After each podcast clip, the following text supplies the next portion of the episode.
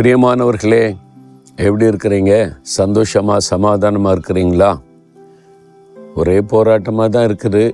வாழ்க்கைன்னா அப்படி தானே அப்படின்னு சலித்து கொள்கிறீங்களா இல்லை ஆண்டவர் உங்கள் மேலே ரொம்ப அன்பு வச்சு உங்களுக்கு ஒரு வாக்கு கொடுக்கிறார்.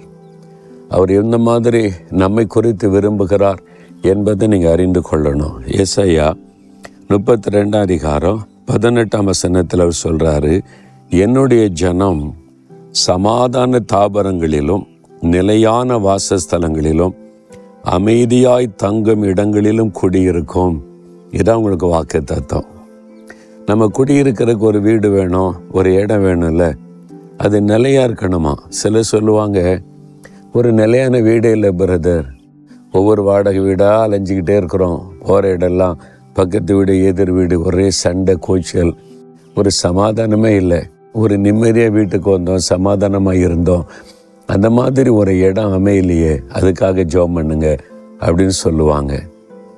அப்போது அவங்களுக்கு ஒரு நல்ல வீடு நல்ல ஒரு அழகான அமைப்பில் கிடச்சிட்டா ஆண்டவர்களுக்கு நல்ல ஒரு அமைதியான இடத்துல ஒரு சமாதானமான இடத்துல நாங்கள் இன்னைக்கு மகிழ்ச்சியாக வாழும்படி செய்திருக்கிறார் அப்படி சொல்லியும் கேட்டிருக்கிறேன். உங்கள் வாழ்க்கையில் தேவன் கொடுத்திருக்கிற வாக்கு தத்துவம் சமாதான தாபரங்களில் நீங்கள் வாசம் பண்ணணும். ஒரு அமைதியாக நிலையான இடத்துல இருக்கணும். அப்போ வந்து ஆண்டவர் உங்களுக்கு ஒரு நிலையான வீட்டை கட்டி தருவார். உங்களுக்கு சொந்தமாக ஒரு அமைதியாக மகிழ்ச்சியாக குடியிருக்கிற மாதிரி. ஒரு வீடுன்னு இருந்தால் சமாதானம் இருக்கணும்ல. நம்ம குடியிருக்கிற இடம் சமாதானமாக இருந்தால் தானே. இல்லை பக்கத்து வீடு எதிர் வீடு ஒரே தொந்தரவாக இருந்தால் நிம்மதியாக வாசம் பண்ண முடியாது. ஆனால் ஆண்டவர் என்ன வாக்கு கொடுக்குறா நீங்கள் என்னுடைய ஜனம். உங்களை சமாதான தாபரங்களை நான் குடியிருக்க பண்ணுவேன். நிலையான வீட்டை தருவேன்னு சொல்கிறார் விசுவாசிக்கிறீங்களா? இப்போ நீங்கள் இருக்கிற இடம் நீங்கள் வேலை செய்கிற இடம் பிஸ்னஸ் செய்கிற இடம் வசிக்கிற இடம் உங்களுக்கு ஒரு சமாதானம் இல்லாத ஒரு மாதிரி மன திருப்தி இல்லாத இடமா இருக்கலாம். அந்த ஆண்டவர் உங்களுக்கு ஒரு ஆசீர்வாதமான இடத்தை வச்சிருக்கிறார். நீங்கள் விசுவாசிக்கிறீங்களா?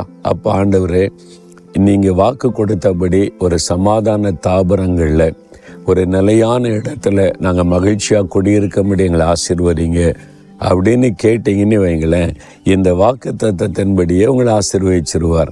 அப்படி ஒரு ஜோம் பண்ணலாமா தகப்பனே நாங்கள் சமாதான தாபரங்களில் நிலையாக ஒரு இடத்துல குடியிருக்கணும்னு நீங்கள் வாக்கு கொடுத்தபடி எங்களை ஆசிர்வதிக்கணும். யார் யாருக்கு ஒரு நிலையான ஒரு இடம் இல்லையோ சமாதானமான இடம் இல்லையோ உம்முடைய பிள்ளைகளுக்கு நீர் வாக்கு கொடுத்தபடி நிலையான ஒரு வீட்டை கட்டி கொடும் நிலையான ஒரு பிஸ்னஸை தாரும் நிலையான ஒரு வேலையை தாரும் நிலையான வசிக்கிற ஒரு சமாதான தாபரத்தை கொடுத்து ஆசிர்வதியும் இயேசுவின் நாமத்தில் ஜெபிக்கிறோம் பிதாவே. ஆமேன் ஆமேன்.